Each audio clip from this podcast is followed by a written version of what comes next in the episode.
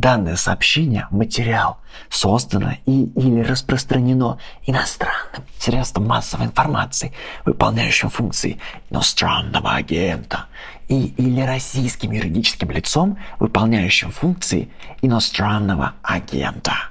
Это наш слушатель Игорь прочитал объявление об иноагентстве. Ну и хорошо, что вы, Игорь, можете веселиться, даже идти в разнос по поводу статуса иноагента «Медузы». Спасибо вам за то, что начитали это объявление. Теперь я сделаю формальное объявление оберег от претензий Российской Федерации. В этом выпуске будут упомянуты террористическое сообщество «Сеть», признано экстремистским и запрещено в Российской Федерации.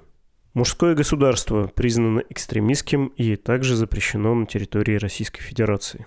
А вот теперь, когда с формальностями покончено, давайте сделаем вид, что ничего этого не было, и я с вами по-человечески поздороваюсь.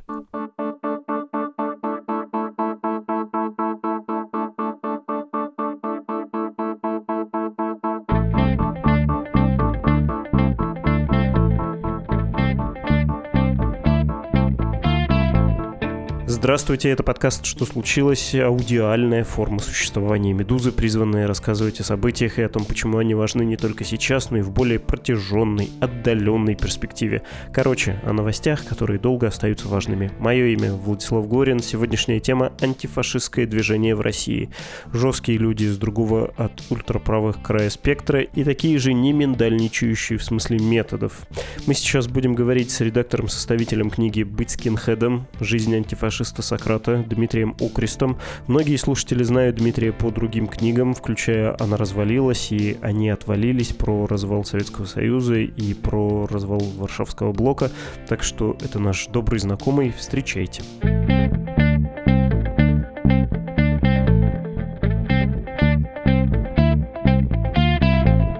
Дмитрий, привет. Привет. Давай поговорим про книгу, которая называется «Быть скинхедом. Жизнь антифашиста Сократа». Если концептуально, то это про Алексея Сутугу по кличке Сократ. Он был левым скинхедом, умер 1 сентября 2020 года от тяжелых травм после драки. 86 -го года рождения был, в общем, молодой еще человек. Через его биографию освещается история движения антифашистов в России в 2000-х. И плюс есть дополнительный материал, включающий и его книгу тоже. Ты с Сократом дружил, все верно? Да, мы с Алексеем были знакомы достаточно долго. И для меня, как и для многих из наших общих знакомых, это такой триггерный момент, когда он погиб, потому что, допустим, когда от рук нацистов убивали э, наших знакомых, там, типа Стаса Маркева или Насти Бабуровой или еще кого-то, то это была какая-то более-менее понятная история, потому что такие убийства случались, к сожалению, на тот момент весьма регулярно. А тут уже, казалось бы, вот та уличная война отчасти закончилась, и вот это случилось.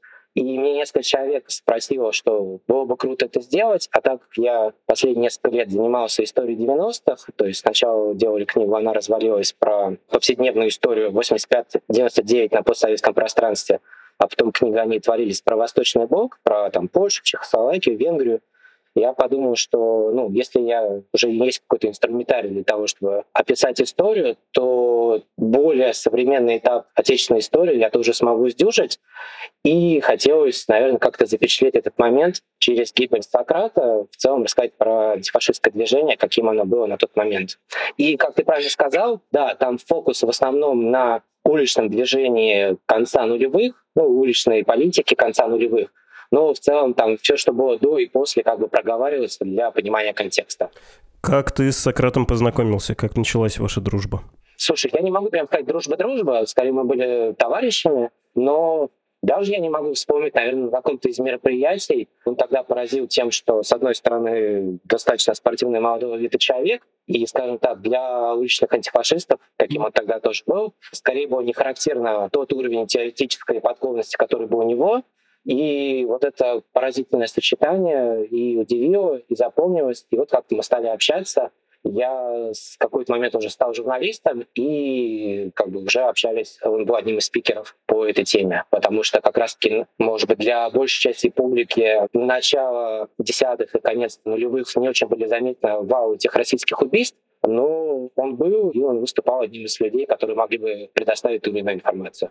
Ну, вообще, я думаю, мы про это поговорим. Двухтысячные парадоксальным образом были временем уличной политики, хотя вроде бы вся политика в стране закончилась, но что-то такое творилось в российских городах, в Москве, конечно, в первую очередь. А Сократ-то он потому что книжек много читал, несмотря на то, что и кулаками умел ворочать.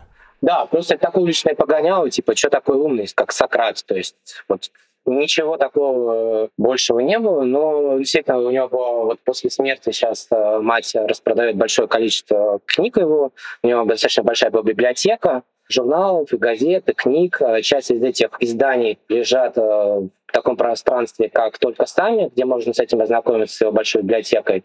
И в целом он очень-очень много любил читать, и главное, он запоминал, он любил читать сначала одну книгу нон-фикшн, а одну fiction, и за счет этого очень много всего прочел, и всегда было интересно пообщаться. Как он пришел в движение? Он парень-то иркутский вообще-то, и говоря как, я еще и подразумеваю, насколько рано, почему в школе, в каком качестве там был, оставался, какую эволюцию претерпел, потому что одно дело оказаться в субкультуре, будучи старшеклассником, а другое дело задержаться там на продолжительное время, уже став вполне себе взрослым мужчиной, отцом семейства? Ну, за иркутский период я могу, наверное, говорить только со слов знакомых. Ну, как и многие, он пришел через музыку, через панк-рок, и это был не просто панк-рок, как какая-то громкая музыка, это был достаточно, там, если смотреть сейчас, какой-то, ну, может быть, примитивный набор идеологический, но на тот момент казалось весьма востребованным, то есть это был и вегетарианство, и защита животных, и экология, и антифашизм. И это было какое-то такое идеологическое дополнение ко всей этой музыке и имел какую-то свою практику, там, например, кормление бездомных, пикеты против, например, строительства разных вредных производств на Байкале, которые рядом с Иркутском. И, собственно, как человек активный, во все это начал включаться весьма активно, и за счет своей харизмы стал узнаваемым и приобрел множество знакомых. Плюс он достаточно много ездил по стране, и за счет, как я говорю, вот умения как бы себя подать, умение преподнести информацию, он стал широко известным в узких кругах. И мне кажется, отвечая на твой вопрос, как это в нем сохранялось на долгое время, мне кажется, вот этот период первой отсидки, по которой он в итоге вышел из СИЗО, и второй отсидки, они как бы отчасти помогли ему законсервироваться, потому что, ну, одно дело, как я исхожу из слов тех, кто сидел, одно дело, как бы, когда ты сбежал, и все, и вроде хочешь соскочить, Тут он дошел достаточно трудный путь, и это была такая попытка, что ли, сохранить себя, несмотря на все эти невзгоды, в результате которых он оказался несколько лет в неволе. Просто справочно одна отсидка из-за конфликта в клубе, и не доказано, да, его участие в том конфликте, там стрельба была из травматического пистолета. Во втором случае стычка с идеологическими противниками, с крайне правыми, и там был реальный срок, три года и один месяц в иркутской колонии отбытый, достаточно жесткие условия. В первом случае тоже были идеологические оппоненты, это были охранники нациста, и как бы они провоцировали и получили свое. А во втором случае нацисты, они напали, получили отпор, но один из людей, по слухам, он то ли учился в Академии МВД или что-то в каком-то таком заведении, то ли им как-то помогал, это все недоказанная информация, но он был таким профессиональным потерпевшим и неоднократно помогал органам тех или иных людей задерживать, потому что он писал заявление о том, как он пострадал. И, собственно, благодаря этим показаниям и он и оказался в тюрьме. Что собой ФА и антифа в нулевые представляли? Почему было настолько жестким противостояние? И уж извини, почему противостояние было таким жестким из опереточных, в общем-то, вещей? Не за деньги и за иную райскую жизнь, как у банды в 90-х кровь проливалась. Не за настоящую власть, как у группировок в разных европейских странах в начале 20 века. А за какие-то, ну, все-таки субкультурные, почти юношеские, мальчишеские вещи, за, черт побери, символику на татуировке или на одежде, за панк-рок, причем за музыкальные предпочтения, да, по большому счету, с фактическими жертвами, с убийствами, с ножевыми ранениями, со стрельбой, с тем, с другим. Откуда взялась такая жестокость? Слушай, я могу понять, почему может складываться впечатление, что это исключительно из-за цвета шнурков или татуировок, но ведь дело было далеко не столько в этом, это была скорее такая наиболее видимая часть. Но в первую очередь просто нацисты чувствовали себя хозяевами на улицах. Это были так называемые белые вагоны, когда избивали всех нерусских или всех неправильно выглядящих э, в вагонных электричках, либо в метро. видеокамер там не было, и, соответственно, можно было после убийства либо жесткого нападения скрыться. Они любили приходить на любые концерты, куда только могли, и тоже избивать всех людей. И где-то в середине нулевых часть будущих антифашистов, хотя никто этот термин не любил использовать, решили им сначала дать отпор на собственных мероприятиях, а потом уже перейти к более активной самообороне, потому что для того, чтобы встретить нациста там в середине нулевых, тебе не надо приходить на какие-то специальные тусовки, как-то что-то специальных искать, они были буквально везде.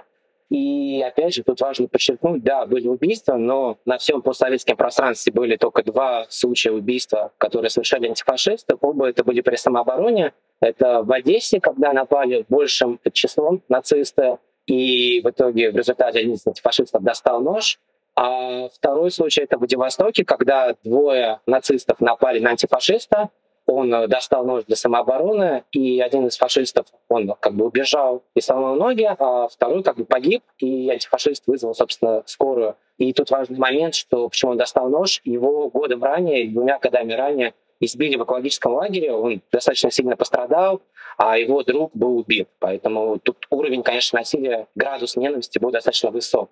Почему так произошло? Ну, мне кажется, что просто нацисты — это отчасти такой результат реформ 90-х, когда люди оказались, с одной стороны, в каких-то в рамках идеологической пустоты, с другой стороны, как бы их родители перестали быть хоть как-либо обеспечены. То есть это дети таких рабочих, которые ну, были маргинализированы. И ими никто не пытался никак-либо заниматься, с одной стороны. С другой стороны, тот уровень насилия, который был в 90-х, он отчасти сохранился и консервировался вот в среди нацистских хедов. И, в принципе, как только Центр и прочие поняли, что перед ними не просто войны между либерецкими и солнцевскими группировками, а что-то большее, они так или иначе через поставки наиболее видных людей с той и другой стороны, они отчасти купировали эту проблему. Да, есть в книге про Центр и про то, как в десятые годы это было задавлено, ну, в общем, со всем остальным, и когда вот эта практика появилась по переменных как бы компаний, то против крайне левых, то против крайне правых, это все более-менее понятно. Слушай, но меня не оставляет мысль про вот эту субкультурность.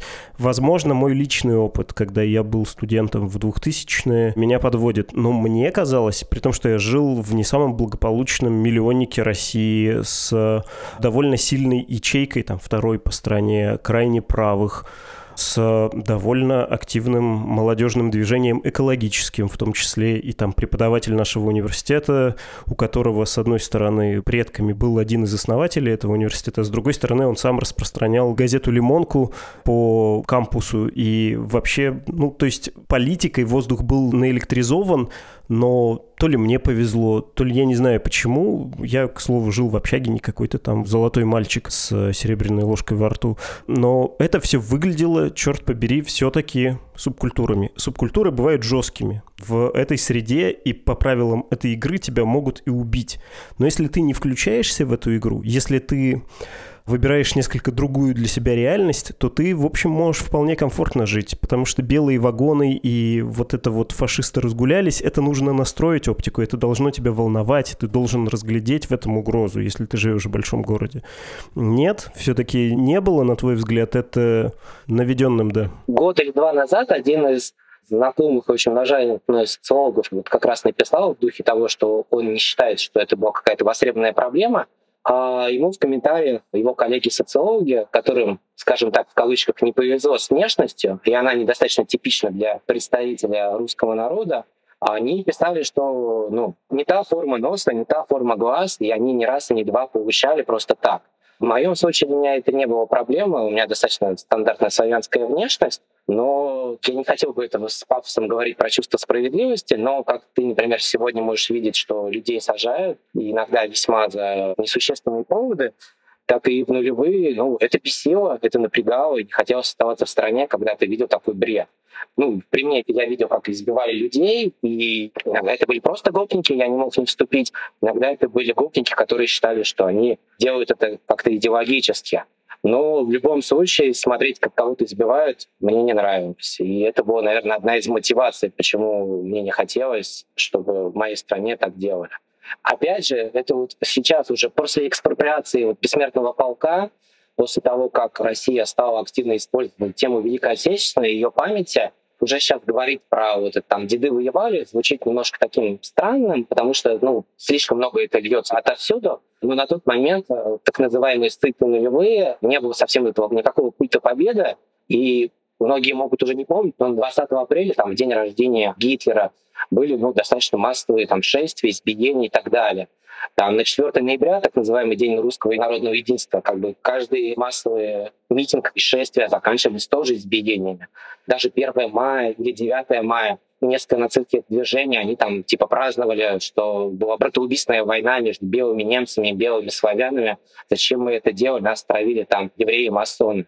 И как-то это замечалось, и это не нравилось. Но при этом, конечно, вот я упомянул про сытые нулевые, кто-то был вне этого, и это тоже абсолютно нормально, потому что в целом можно было носить э, нормированную прическу, нормированную одежду, и, скорее всего, иметь, грубо говоря, нормативную внешность, и ты тогда не был в зоне опасности.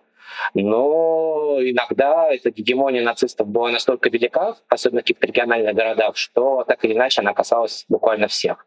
Вот, опять же, например, известен случай, когда убили шахматиста, подумали, что он так называемый не русский, а потом оказалось, что вообще-то он более чем русский, но его уже было не вернуть.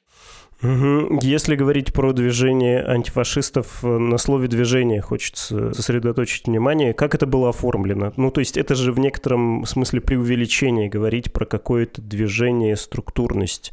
Что это собой представляло, кого в себя вобрало? Да, абсолютно с тобой согласен. Тут надо сделать важную ремарку, что я слабо имею какое-либо отношение сейчас ко всему этому, потому что последние 10 лет я скорее сторонний наблюдатель и журналист. Но это не было движением как с какими-то партийными билетами, как, например, было по делу сети, которая сейчас запрещенная организация, или ранее это была так называемая Rush Антифа, организация, сфабрикованная в Нижнем Новгороде, в том числе там тоже использовались пытки. То есть тут не было никаких ни партийных билетов, это была скорее среда, я бы это так назвал. То есть это был достаточно широкий какой-то круг людей, от каких-то панков, людей, которые там любили теорию. Это были какие-то просто скинхеды, футбольные фанаты. И это были люди, которые не имели никакого отношения к каким-то субкультурам. Это были абсолютно разные отношения и к насилию, и абсолютно разный градус политизированности. Просто на тот момент, ну, где-то там 2008 там, 2012 эта опасность нацистов была достаточно велика, и поэтому это был некий консолидирующий фактор. Но никаких таких, знаешь, э, завтра мы встречаемся и обсуждаем на какой-то большой ассамблее то-то и то-то, этого не было. Это скорее был какой-то миф медиа и отчасти каких-то нацистских публицистов, которые там пытались это представить как там пятую колонну Запада, оранжистскую опасность и так далее, и так далее. И отчасти они это смогли продать в двух моментах. Это когда делали методички для администрации президента, и вот когда случился Майдан, то там антифашистов пытались как-то с этим объединить, что вот это такая опасность. Это как раз-таки делали э, люди из организаций, так или иначе связанных с русским образом, и из боевой организации русских нацистов, которые непосредственно занимались убийствами, в том числе убили федерального судью.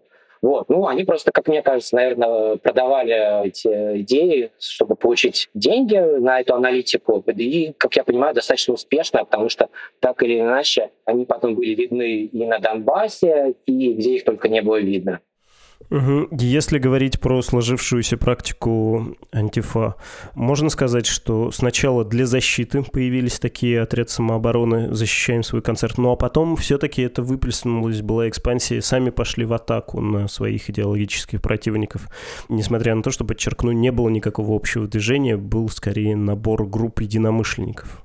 Ну, скорее, наверное, так, да, потому что сначала это была просто самозащита против тех, кто приходит к тебе, потом, когда люди начали осознавать свою силу, то уже стали приходить в гости тем, кто долго привык считать, что только он является охотником, и таким образом пришел при распределении силы.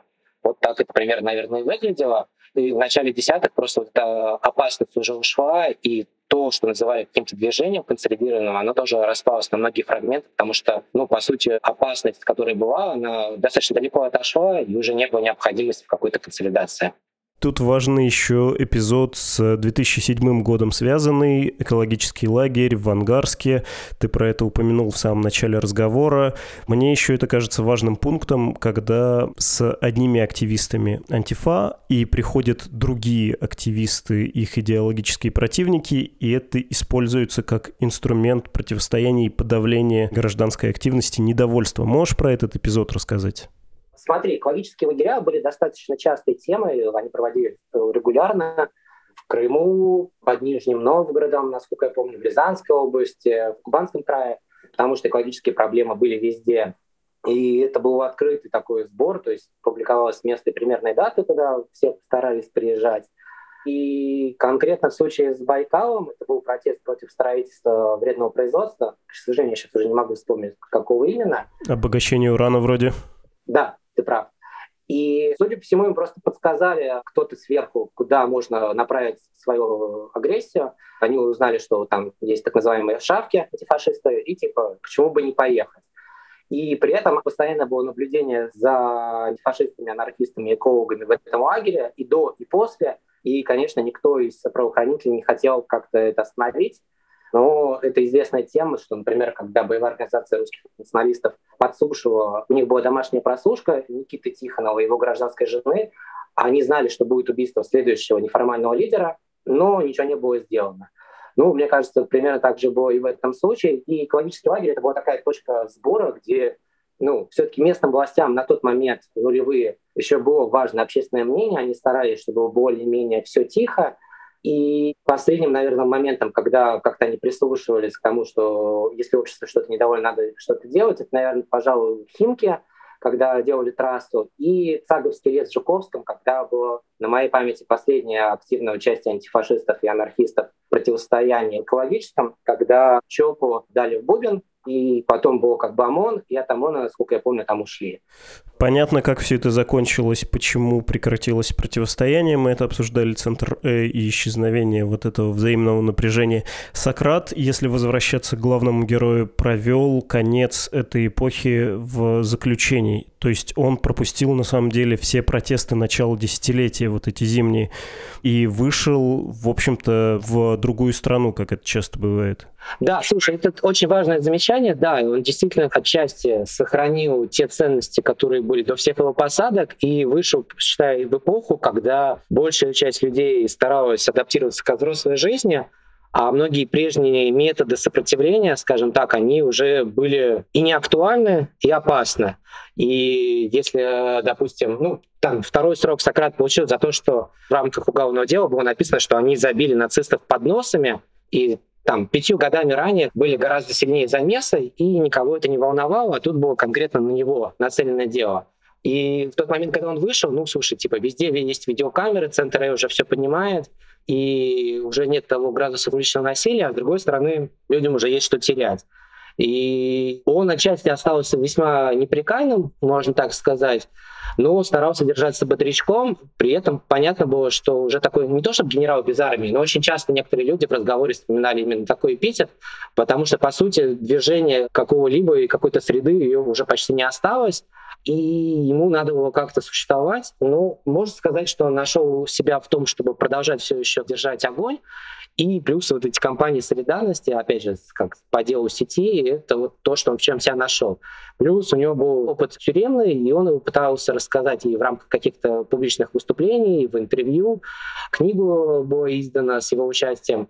Поэтому для него было важно сделать эту тюремную рефлексию, как это все прошло и как с этим жить, если ты, не дай бог, туда попадешь. Это часть книги твоей. Да, и как раз вот в нашей книге как раз есть переиздание его мемуаров и с пояснением тех или иных тюремных терминов.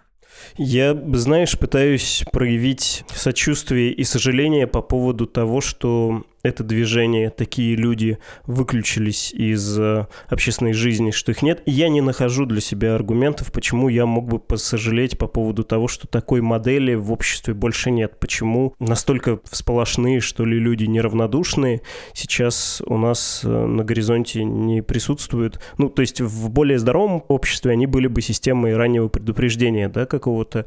В случае с современной Россией, ну, это скорее хорошо, что многие покинули движение, кто-то по трагическому пути прошел, а кто-то просто нашел себе другое дело. Иначе, ну, их бы все равно смяли. Нынешняя система, она подравнивает все, и сама организация любого рода ей не очень нравится. У тебя есть ощущение, что, ну вот, с уходом таких персонажей и такого общественного явления чего-то не хватает, что-то мы теряем и в чем-то проигрываем? Слушай, безусловно, мы сейчас видим, что так или иначе те, кто были идеологически близки Сократу, их, как ты выразился, подравнивают. То есть это и дело Азата, математика из МГУ, это и дело сети, это дело ребят из Канска. То есть это так или иначе все имеет отношение к анархистам. И понятно, что их всех так или иначе там по статьям терроризм пытаются притянуть, потому что это статья, которая не грозит скоро выйти. Да, это, наверное, была более широкая палитра мнений, но сейчас в России, как мы видим, можно и за гораздо менее стрёмные вещи получить, поэтому в целом это логично, что так происходит. При этом, опять же, многие из тех, кто выросли и при этом были представителями антифашистского и анархического движения, так или иначе, они все равно нашлись во взрослой жизни. Это или научная карьера, либо НКО, либо медиа. И так или иначе, они все равно старались, согласно тем идеям, которые у них были в конце нулевых, в начале десятых, соответствовать, чтобы поле их работы было с этим связано, с этим фокусом. Поэтому нельзя сказать, что они куда-то сгинули, ничего не произошло. И так или иначе, иногда я совершенно случайно встречаю людей, которым, как у нас оказывается, есть общие знакомые или были общие знакомые, и радуюсь, когда понимаю, что люди пределе, они или пишут книжные рецензии, или открывают какие-то арт-пространства. В общем, весь этот запал есть, но в условиях 2022 года логично, что той деятельности и той активности, которая была тогда, сейчас нету. И странно, если бы она была бы сейчас, тогда непонятно, за что получали бы звездочки те люди, которые должны были все это под контролем держать. И тут важный момент, что, как вспоминают неоднократно люди, и для книги, и в интервью, большого корпуса интервью, которых я потом использую в рамках книги, сотрудничество предлагали. И правые, несмотря на весь свой как бы непризнание российского государства, шли на сотрудничество. Вот самый свежий пример, это можно вспомнить, такой воеводин есть, осужденный на пожизненное нацист, он сидит э, как бы в колонии для пожизненных и избивает неугодных тюремному режиму. А с другой стороны, большинство левых, которые пытались вывести на какое-то сотрудничество, предлагали, ну, никто не пошел на него, и это тоже для меня важный момент, что вот такая этическая дилемма была, как бы каждый решил ее по-своему. Каждому году, каждой эпохе свой герой, пожалуй. Я не знаю, какой он в 2022 должен быть герой, но Сократ, наверное, был отчасти э, как минимум действующим лицом своей эпохи, и мне кажется, он наиболее четко показывает тот временной период, про который я хотел охватить. Давай под конец все-таки скажем про его гибель, про обстоятельства, про то, что он, в общем, остался берсерком, хотя враги уже растворились, и товарищи по оружию тоже уже нашли себе мирные занятия, а, видимо, подвела привычка и, не знаю, натура. В целом, да, то есть, э, наверное, не стоило бы включаться в этот конфликт и так далее. Ну, что произошло? Тут тоже интересно, как работает правоохранительная система России и судебная. Изначально по озвученным данным полиции все были уличены в преступлении, все дали признательные показания и так далее. Но, видимо, это все недоказанный факт, как-то этот вопрос был решен, и они вышли сначала под домашний арест, насколько я помню, и потом под подписку о невыезде, и теперь они просто не являются в суд.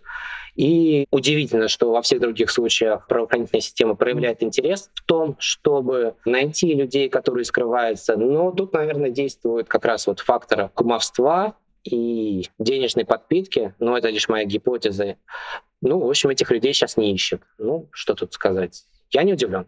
Ну, надо уточнить, почему не ищут. Там все-таки в этом случае национальность имеет значение, где они, скорее всего, скрылись и откуда у нас выдачи нет в России. Один из подозреваемых это ингуш, а несколько это чеченцы. Но, слушай, мне кажется, тут как имеет? Тут, мне кажется, имеет в первую очередь плановая система и то, что она защищает своих, но тут я не антрополог, чтобы об этом говорить. Но интересно, да, что, допустим, когда это было убийство, например, по-моему, тоже это были чеченцы, они убили футбольного фаната Егора Свиридова, и потом было убийство футбольного фаната Юры Волкова. Там тоже они, уроженцы Северного Кавказа, весьма скрылись. Только после уличных демонстраций убийцы были уличены и так далее. Но, насколько я помню, они тоже достаточно скоро освободились, поэтому тут нет ничего удивительного для меня. То есть я считаю, что это как бы скорее не национальность играет роль, а именно денежная подпитка. Но это все лишь могут быть э, предположения. Ну да, ну, в общем, специфика устройства одного из регионов Российской Федерации, я бы так сказал, максимально деликатно. Или нескольких регионов Российской Федерации. Тут просто, мне кажется, это уже такой вопрос этой внутренней политики. То есть, да, к сожалению, выходит, что уроженцы некоторых регионов могут делать вещи, которые уроженцам других регионов, скорее всего, не сойдут с рук. Почему так? Ну, это вопрос внутренней политики последних 20 лет и то, как э, решался этот вопрос в рамках включения этой республики в состав России в новый раз. Последний вопрос. Текст э, основной, вот не то, что приложение, не то, что до этого публиковавшиеся тексты, состоит из э, таких, ну, напоминает чем-то чат сообщений, вставок от отдельных участников событий, наблюдателей событий, исследователей. Можешь назвать какие-то ключевые для тебя имена, кто тебе больше всего помог с э, этой книгой, кого бы ты хотел выделить, ну и в том числе в маркетинговых целях, чтобы, услышав знакомое имя, слушатель захотел стать читателем? Ну, так как э, Леша, с одной стороны, мог работать игрущиком, а с другой стороны, играл в театре ДОК, с третьей стороны, был активным анархистом, а четвертых интересовался историей, то в воспоминаниях это и доктор исторических наук э, Ярослав Леонтьев, и Петр Рябов, преподаватель истории. С другой стороны, это Зарима Заудинова, театральная режиссерка. С третьей стороны, это также осужденные по политическим статьям Алексей Гаскаров и Алексей Полихович. А с четвертой это люди, предпочтевшие быть анонимными, потому что никто не может гарантировать, что строки давности действительно ушли, и им по привычке говорить, как вот они привыкли говорить. И с пятой стороны это те, кто нашел себя во взрослой жизни и стал журналистом. Это и Александр Черных, и Сергей Вилков, и ряд других журналистов, которым было о чем поговорить, о чем вспомнить и рассказать свой опыт.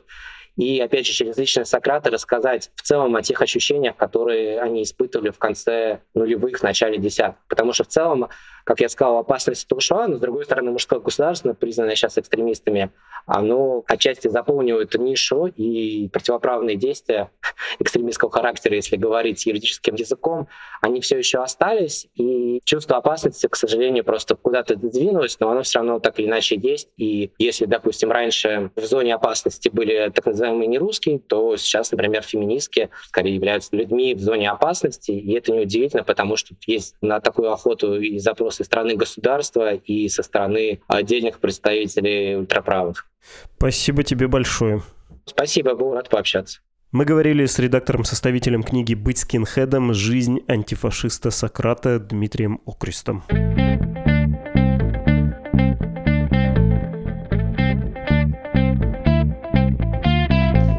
Может быть, надо было сказать раньше, но этот выпуск с Дмитрием Окрестом мы записали еще раньше, сильно раньше, до войны, и все не было повода его поставить, потому что любая тема, любой выпуск, так или иначе не связанный с войной, почему-то казался крайне неуместным.